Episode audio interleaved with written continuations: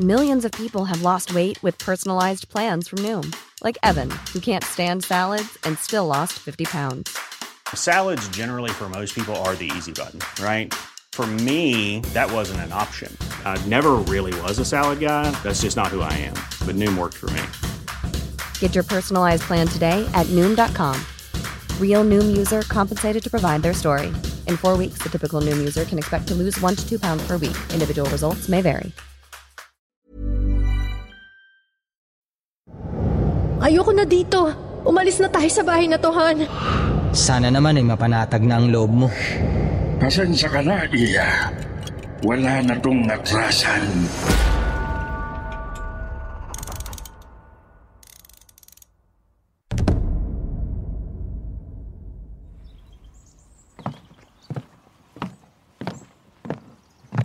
Medyo may kalumaan na nga ang bahay na ito pero huwag kayong mag-alala. Maayos pa naman ang kalagayan nito. Pamana pa to ng mga lolo't lola ng asawa ko. Kung mapapansin nyo nga, parang Spanish era yung itsura ng bahay. Oo nga po. Para kaming nagta-time travel dito sa loob.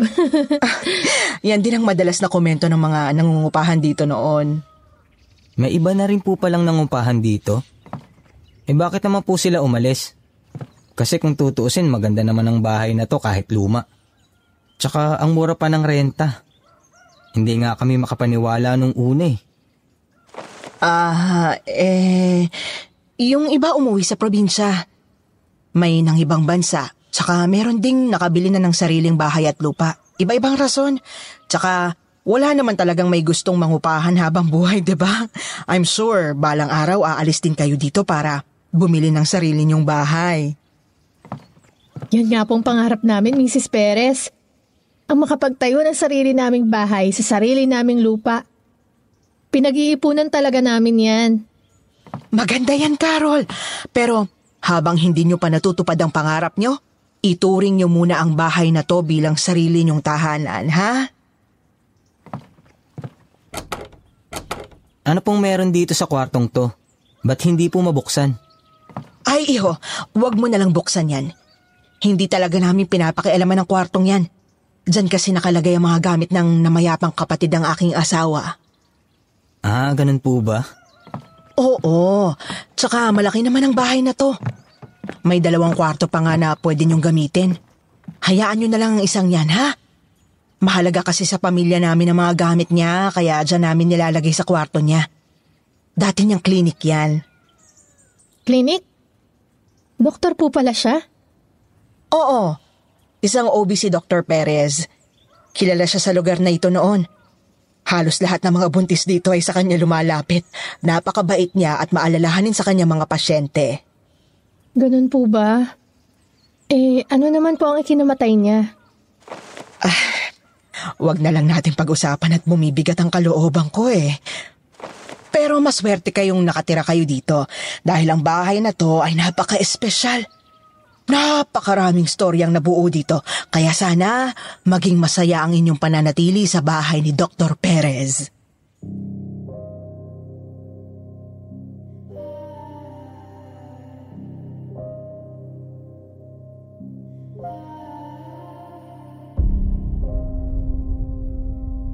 Magandang araw po, Sir Wilmore. At sa mga listeners ng kwentong Takip Silim. Tawagin niyo na lamang po akong Carol, 33 years old, isang public school teacher. Ang kwentong ibabahagi ko po sa inyo ay nangyari 5 years ago. Sa lahat ng mga karanasan ko sa buhay, ito ang tunay na tumatak sa akin. Minsan ay hindi pa rin ako makapaniwala na nangyari nga ito. Pero totoo ang mga nakakapangilabot na pangyayari na aking naranasan sa isang bahay na minsan ay tinirhan namin. Bagong kasal kami noon ng aking asawang si Francis. Sakto lang ang perang merong kami. at hindi pa talaga namin afford ang bumili ng sarili naming bahay. Kaya isang malaking blessing para sa amin nang yalok ni Mrs. Perry sa amin ang bahay ng namayapang kapatid ng kanyang asawa. Kasama ko sa trabaho si Mrs. Perez. Isa rin siyang public school teacher kagaya ko. At mabilis kaming naging magkaibigan sa kabila ng age gap namin. Para ko na rin siyang ina dahil ramdam ko ang concern at pagmamahal niya sa akin. Pero sa unang gabi pa lang namin sa bahay na yon, alam ko na pong may mali.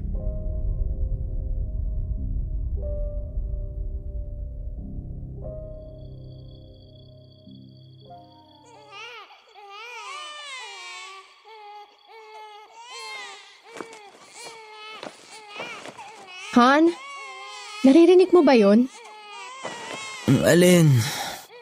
May... May... Mga sanggol na umiiyak. Ha? Ano bang pinagsasasabi mo, Han? Wala naman akong naririnig ah. Paano hindi mo naririnig? Eh, ang lakas-lakas ng iyak nila. Patulog ka na lang ulit. Han, 2 a.m. na. Maaga pa tayo sa trabaho.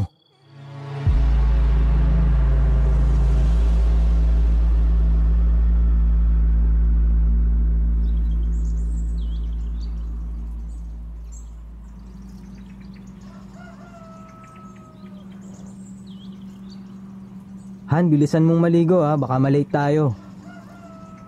Yes, Han. Sandali lang ako.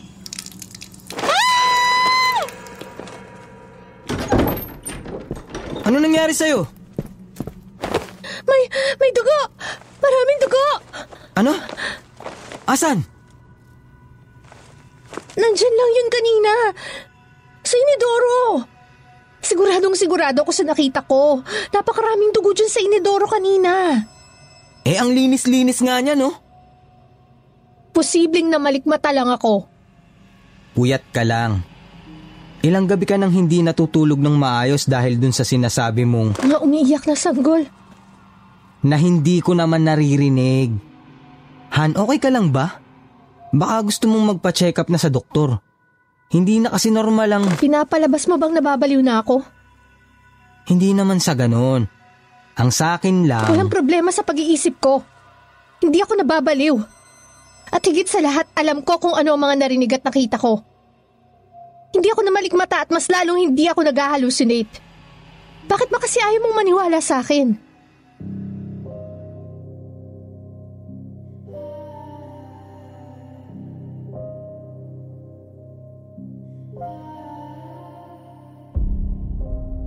Sir Wilmore, naramdaman ko po na nagkaroon ng epekto sa pagsasama namin ang mga kababalaghang naranasan ko sa bahay na yon. Kumbinsido ako na may kakaiba sa bahay na inuupahan namin. Kaya ilang beses kong sinabi sa asawa ko na umalis na lang kami doon at humanap ng ibang malilipatan. Pero hindi raw praktikal at sayang kung alis din kami doon. Bukod kasi sa mura ang renta, malapit din ito sa kanya-kanya naming trabaho. Lalo po ako nagalit dahil pakiramdam ko ay wala siyang pakialam sa pinagdadaanan ko.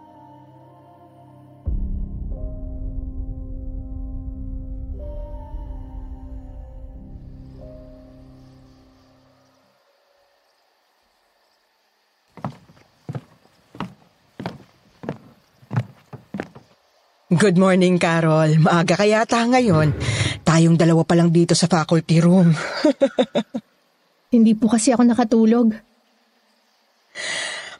Napansin ko nga nitong mga nakaraang araw parang puyat ka. May problema ba? Mrs. Perez, may gusto po akong itanong sa inyo. Sana wag niyong mamasamain. Siyempre naman. Pwede mong sabihin kahit ano sa akin. Dati po ba, meron kayong nararamdamang kakaiba sa bahay na tinitirhan namin? Anything unusual or paranormal? Bakit mo naman naitanong yan? Hindi ko inasahan na nagpapaniwala ka pala sa mga ganyan, ha? Gabi-gabi po ako may naririnig na iyak ng mga sanggol. Nung isang araw, may nakita rin akong mga dugo sa inidoro na bigla na lang nawala. Mrs. Perez, pinag-aawayan na namin to ng asawa ko. Sa tingin niya, nababaliw na ako. Pero nasa tamang pag-iisip po ako. Alam ko kung anong mga naranasan ko. Di ko lang to gawa-gawa o imagination. Ah, wala naman akong naranasang mga nakakatakot na bagay doon. Hayaan mo, ipapabless natin yung bahay para mas makampante ka, ha? Tsaka alam mo, baka kailangan mo lang ng... You know, yung mas dalasan mo pang pagdarasal mo, ha? Madalas po ako nagdarasal. I don't think na sa pagdarasal ko ang issue na to. May kababalaghan talagang nangyayari sa bahay.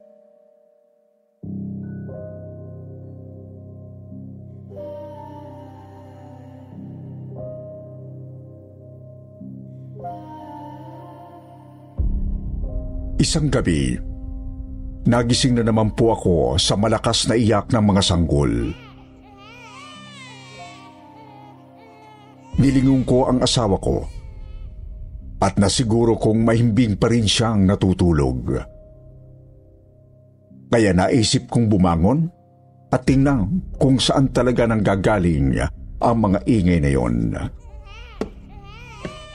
Aminado po ako natatakot ako noon.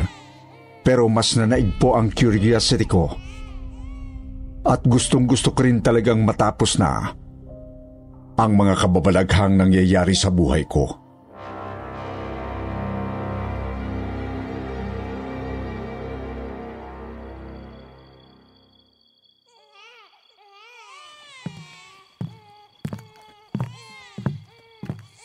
Akala ko ba mga gamit lang ni Dr. Perez ang nandito?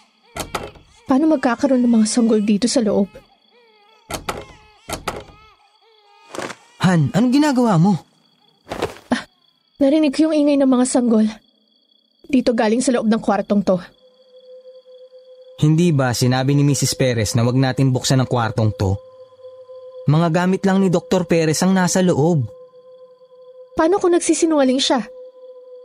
Ano naman ang dahilan niya para magsinungaling sa atin? Han, maswerte na tayo na nakarenta tayo ng ganitong bahay sa murang halaga. Huwag na nating suwayin ang gusto ng may-ari.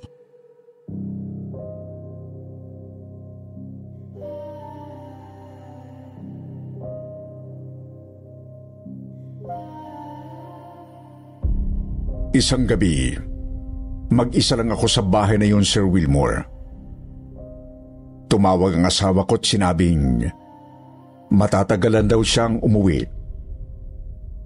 Dahil kailangan daw niyang mag-overtime. Nagtitiklop ako ng mga gamit sa kwarto nang biglang may narinig akong malakas na tunog. May isang babaeng sumisigaw at parabang pinipilit buksan ang isang pintuan.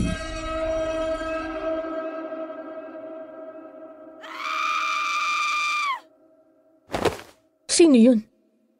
Ako lang naman ang nandito sa bahay ah.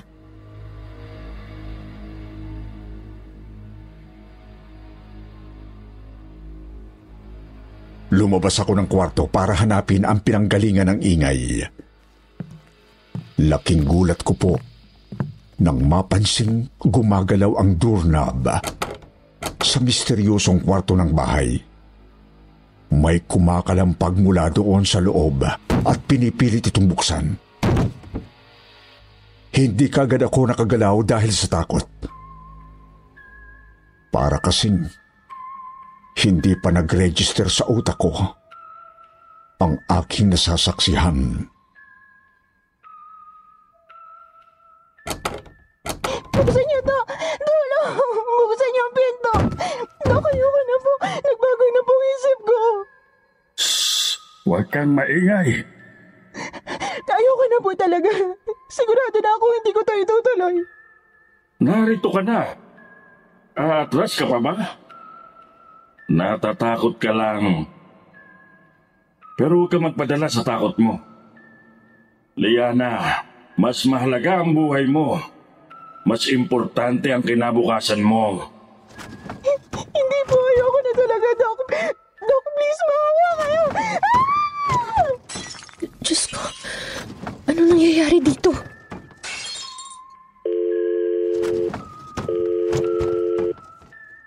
Ohan, napatawag ka. Malapit na akong matapos sa trabaho.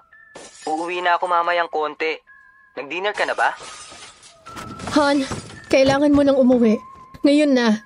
Please, Han. Anong nangyayari? Bakit parang nagkakagulo dyan sa bahay? Tsaka ko na lang ipapaliwanag sa'yo pag nakauwi ka na. Pero Han, bilisan mo. Natatakot na ako.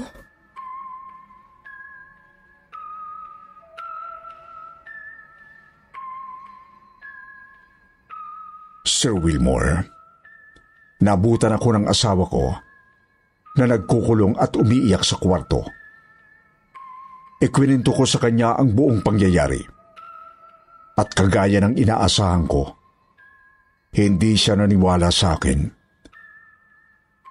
Nauwi na naman yon sa isang malaking argumento dahil para sa kanya ay nag-hallucinate lang ako. Nagsuggest pa nga siya na magpatingin ako sa isang psychiatrist. Dahil sa galit ko, ay nasampal ko siya habang umiiyak. Ilang araw kaming hindi nag-usap pagkatapos ng away na yon. Yun ang unang beses na nagkaroon kami ng ganon katinding away ng aking asawa.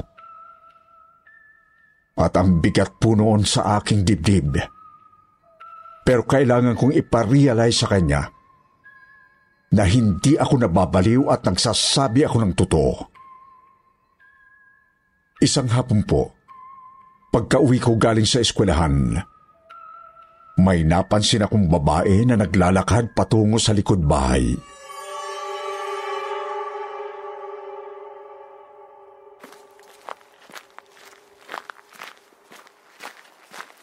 Sino yung nakaputing babae na yun? Anong gagawin niya sa garden? Susundan ko na nga para malaman ko kung sino siya.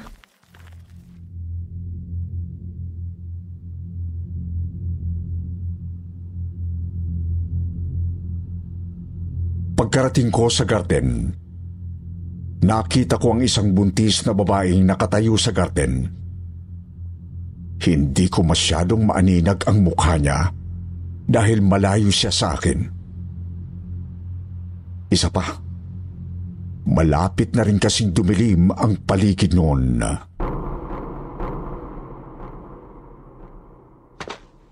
Excuse me, miss? Anong ginagawa mo dito? Teka lang, miss! Huwag kang tumakbo! Baka mapano ka! Buntis ka pa naman! Miss!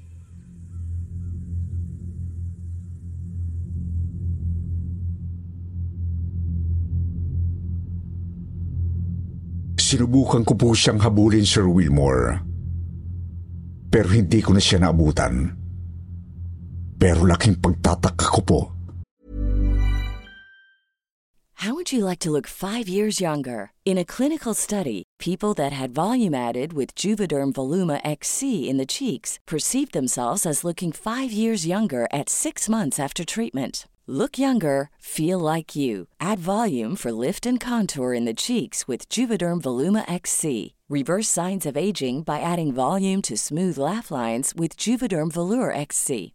For important safety information and to find a licensed specialist, visit juvederm.com. That's J U V E D E R M.com. Not for people with severe allergic reactions, allergies to lidocaine, or the proteins used in Juvederm. Common side effects include injection site redness, swelling, pain, tenderness, firmness, lumps, bumps, bruising, discoloration, or itching. There's a risk of unintentional injection into a blood vessel, which can cause vision abnormalities, blindness, stroke, temporary scabs, or scarring. Talk to a licensed specialist to find out if it's right for you. millions of people have lost weight with personalized plans from Noom, like Evan, who can't stand salads and still lost 50 pounds. Salads, generally, for most people, are the easy button, right? For me, that wasn't an option. I never really was a salad guy. That's just not who I am. But Noom worked for me. Get your personalized plan today at Noom.com. Real Noom user compensated to provide their story. In four weeks, the typical Noom user can expect to lose one to two pounds per week. Individual results may vary. Nang mapansin ang mga patak ng dugo doon sa lupang tinakbuhan niya, napahinto ako at nanginig sa takot.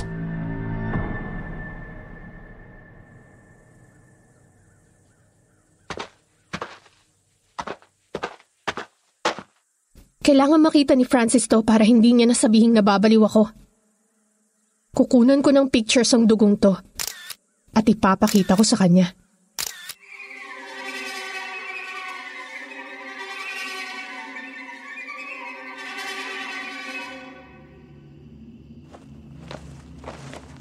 Han, hindi pa rin to sapat na dahilan para masabi nating may multo sa bahay. Kitang-kita mo naman ang nasa picture oh. Ano ba ang pruwebang kailangan mo? Paano kung totoong tao talaga ang nakita mo? Paano kung nakikitira ang buntis na yon sa dating klinik ni Dr. Perez? Parang nakikisquat? Posible. Hindi rin natin alam kung anong dahilan niya. Pero Han, baka kailangan niya ng tulong. Isa lang ang naiisip kong paraan. Buksan natin ang kwartong yon. Pasukin natin ang dating klinik ni Dr. Perez. Alam kong bawal, Han, pero kailangan natin tong gawin.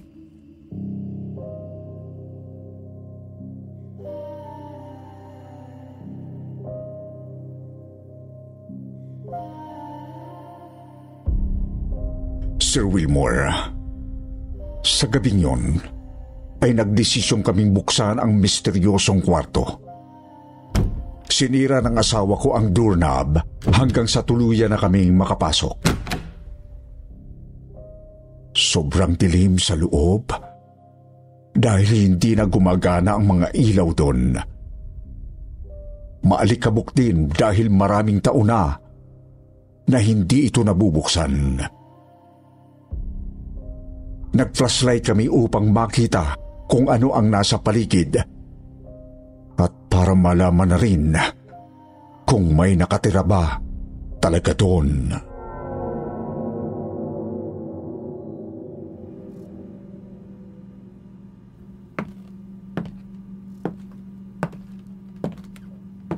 Han, walang tao dito. Ngayon ay nakonfirm na natin na walang buntis at wala ring sanggol dito sa loob. P- pero, Kita mo naman oh, isang typical na abandoned clinic lang ang kwarto na to. May mga medical equipment sa mesa, may medical chair at... Teka, ito ba si Dr. Perez?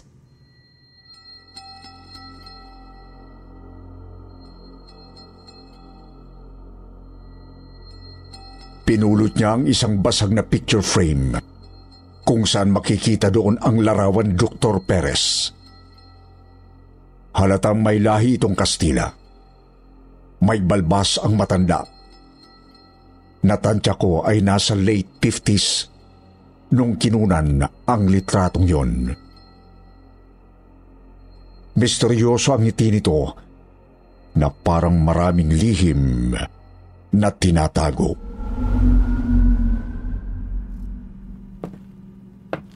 Lumabas na tayo dito, Han.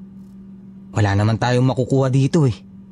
pero Han, Ngayong nakita mo na kung anong nasa loob ng kwartong to, sana naman ay mapanatag na ang loob mo.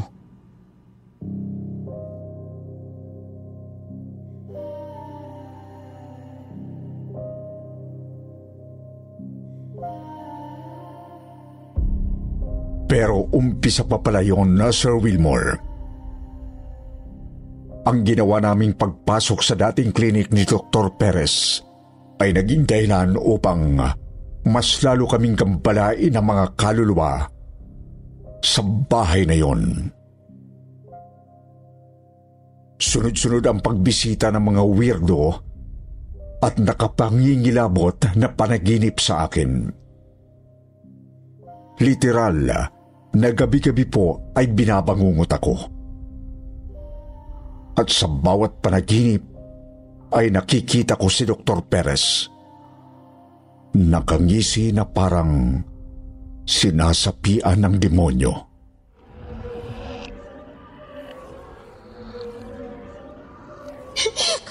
Maawa kayo sa akin, Dr. Perez. Sinabi ko na sa inyo, ayoko na ipalaglag ang bata. Respetuhin niyo naman ang desisyon ko.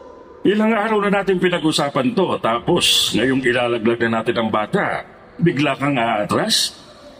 Akala ko ba'y ayaw mong kamuhian ka ng mga magulang mo? Di ba ayaw mo muna maging ina dahil marami ka pang pangarap? At iniwan ka na rin ang nobyo mong duwag. Kahit na ayoko pa rin ituloy ito, isang malaking kasalanan sa Diyos ang bagay na to. Mas malaking kasalanan kung bubuhay mo ang bata kahit hindi ka pa handa. Magiging miserable lang ang buhay niyong magina. Ako ang nagdadalang tao, kaya desisyon ko pa rin ang masusunod. At ang desisyon ko, wag nang ituloy ang pagpapanaglag. Estupida! Kagaya ka rin ng mga ibang babaeng naging pasyente ko. Mga duwag, hindi nag-iisip. Pasensya ka na, Iya. Pero ngayong nasa loob ka ng aking klinik, wala na tong natrasan.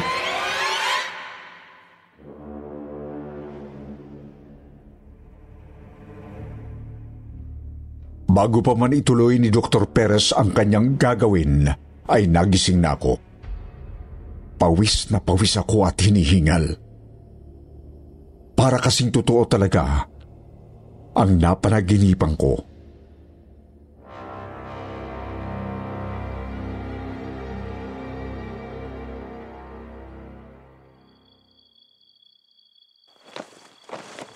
Han, nanaginip ka na naman ng masama?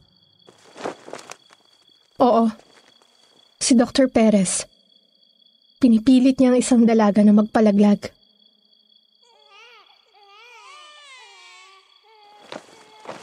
Naririnig ko na rin sila. Ano? Yung sinasabi mong iyak ng mga sanggol, naririnig ko na rin sila. Han, Nag-umpisa to nung pumasok tayo sa klinik ni Dr. Perez. Lagi ko na silang naririnig.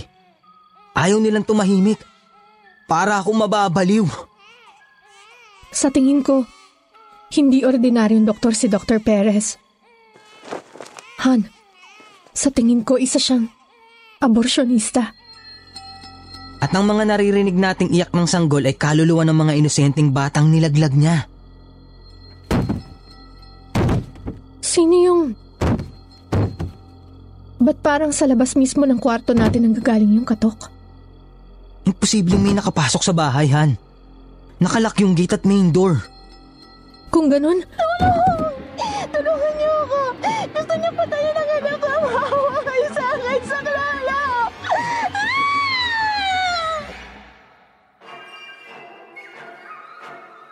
Nagdalawang isip po kami kung ano ang gagawin namin, Sir Wilmore. Sa huli, tinapangan na lang namin ang mga sarili namin. Magkahawa kamay kaming bumangon at binuksan ang pintuan. Pero wala kaming nakita ni isang tao sa labas. Tahimik na ang paligid. Walang babaeng sumisigaw. At wala ring mga sanggol na umiiyak. Pero kapansin-pansin ang maraming dugo na nagkalat sa sahig.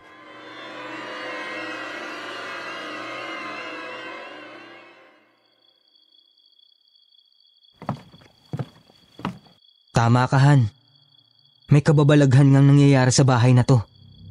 Patawarin mo ko at hindi ako naniwala kagad sa'yo.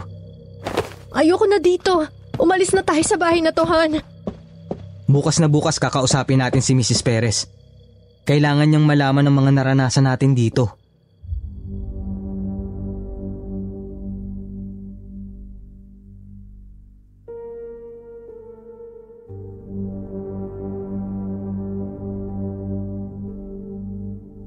Hindi po kami pumasok ng asawa ko sa trabaho kinabukasan.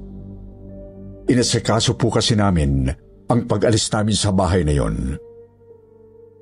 Ipinagbigay alam rin namin kay Mrs. Perez ang aming desisyon. Kagad siyang pumunta sa bahay para kausapin kami.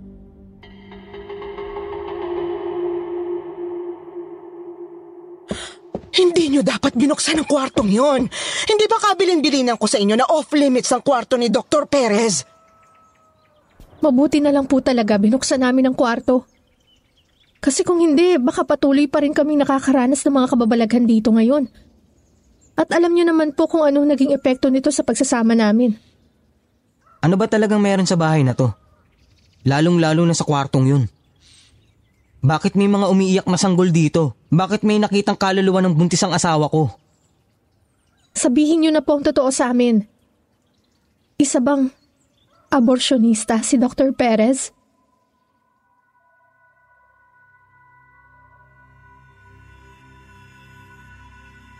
Matagal na hindi nakapagsalita ang ginang.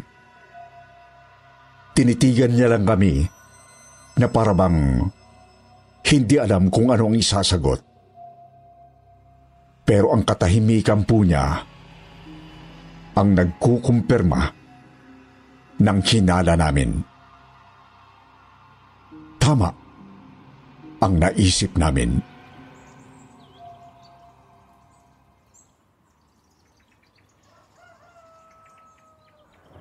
Ilang beses siyang pinagsabihan ng asawa ko na mali ang ginagawa niya.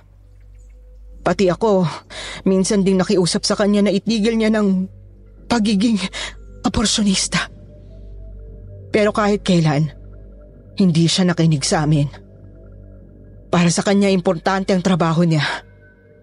Gusto niyang masiguro na walang batang lalabas sa mundong ito na hindi pa handa ang mga magulang sa responsibilidad. Kung tutuusin may punto naman siya. Pero hindi tama ang pamamaraan niya. Hindi rin namin maipaliwanag kung bakit para siyang nagkaroon ng obsession sa kanyang ginagawa tuwing may nilalaglag siyang bata. Nagkakaroon siya ng kakaibang sigla. Minsan nga, naisip ko na baka sinasapian na siya ng, ng demonyo. Na baka may itim na kapangyarihang bumabalot sa kanya at siyang naguutos na ipagpatuloy niya ang kanyang ginagawa. Anong nangyari sa kanya? Anong ikinamatay niya? May isang pasyente na nakapag-report sa pulisya ng tungkol sa illegal na gawain niya. Sa mismong araw na dadamputin na siya ng mga pulis, nagkulong siya sa loob ng klinik at nagpakamatay. Nang buksan ng mga pulis ang pintuan, natagpuan nilang wala ng buhay si Dr. Perez. Nakaupo sa doctor's chair. Dilat ang mga mata. Nakabukas ang bibig. Bumubula. At may isang syringe na nakatusok sa kanyang leeg. D- Diyos ko, Kaya pala ang daming kababalaghan nangyayari sa bahay na to. Mrs. Perez, sana man lang sinabi niyo sa amin to bago niyo kami pinatera dito. Pa- patawarin niyo ako. Hindi ko naman kasi naisip na aabot sa ganito. Hindi na rin talaga ako madalas na pumupunta rito at hindi rin naman ako nagpapapaniwala sa mga ganitong bagay. Kaya hindi na rin sumagi sa isip ko na baka may mga nagmumulto dito. mas mabuti po kung ipapabless niyo ang bahay na to. Napakadilim ng nakaraan nito. Punong-puno ng sakit at kasalanan. Kaya hindi nakakapagtaka na maraming nagpaparamdam dito. Pero buo na po ang desisyon namin mag-asawa. Aalis na po kami dito.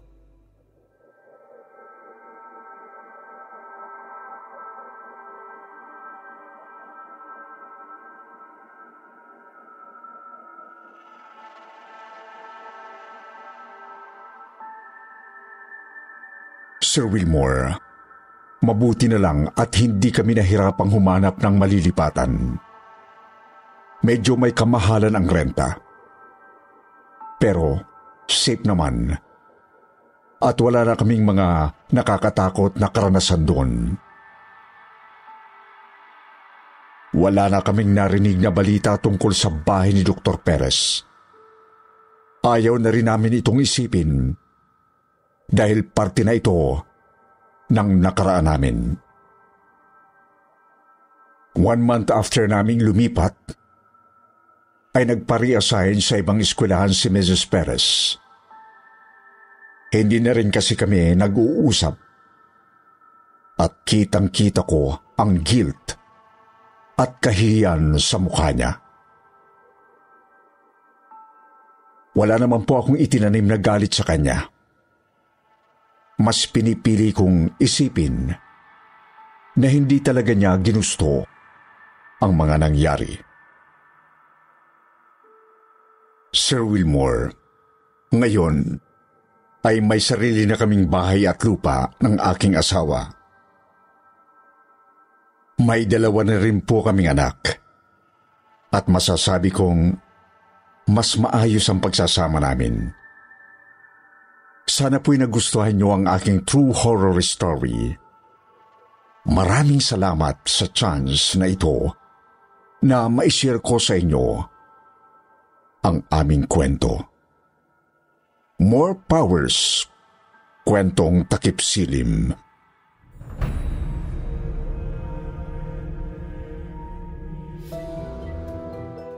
Mga ka-KT at ka-SB, eto na po ang hinihintay ninyo.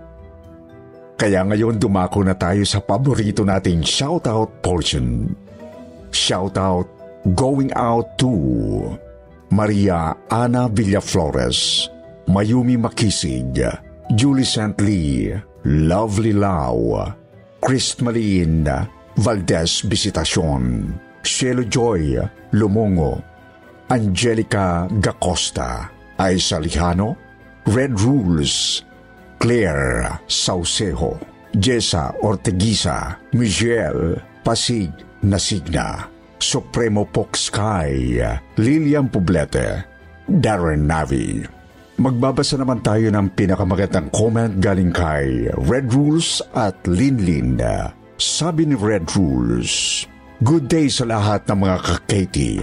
Nagiging everyday bonding na namin ng pamilya ko ang pakikinig sa mga kwento ninyo. Mula pa sa Maynila hanggang nakauwi kami ng Negros, mga kwento ninyo pa din ang araw-araw na naririnig namin. Pa-shoutout sa misis ko na si Dalia at sa pamilya Domingo. More upcoming stories to come, patuloy kami mag-aabang sa lahat ng kwentong i-upload ninyo. Sabi naman ni Linlin, my friends find me weird dahil ginagawa kong pampatulog or background ang inyong mga stories. Lahat sila ay matatakutin pero nakikinig din naman pag piniplay ko ang mga stories ninyo. Please say hi to my fellow OFWs here in China, particularly here in Guangzhou. Thank you. Sa mga hindi nabanggit, sa susunod na lang po Huwag niyo pong kalilimutan mag-reply sa ating shoutout box na nasa comment section para ma-shoutout ang pangalan ninyo. Muli po, mula sa bumubuo ng kwentong takip silim at sityo bangungot, ito ang inyong lingkod, Sir Wilmore Plopino. Nagpapasalamat.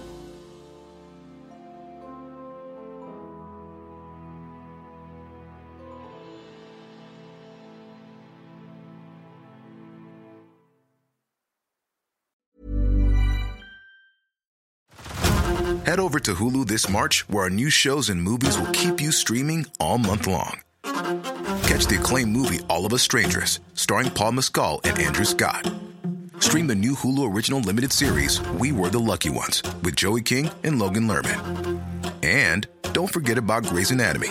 Every Grey's episode ever is now streaming on Hulu. So, what are you waiting for? Go stream something new on Hulu.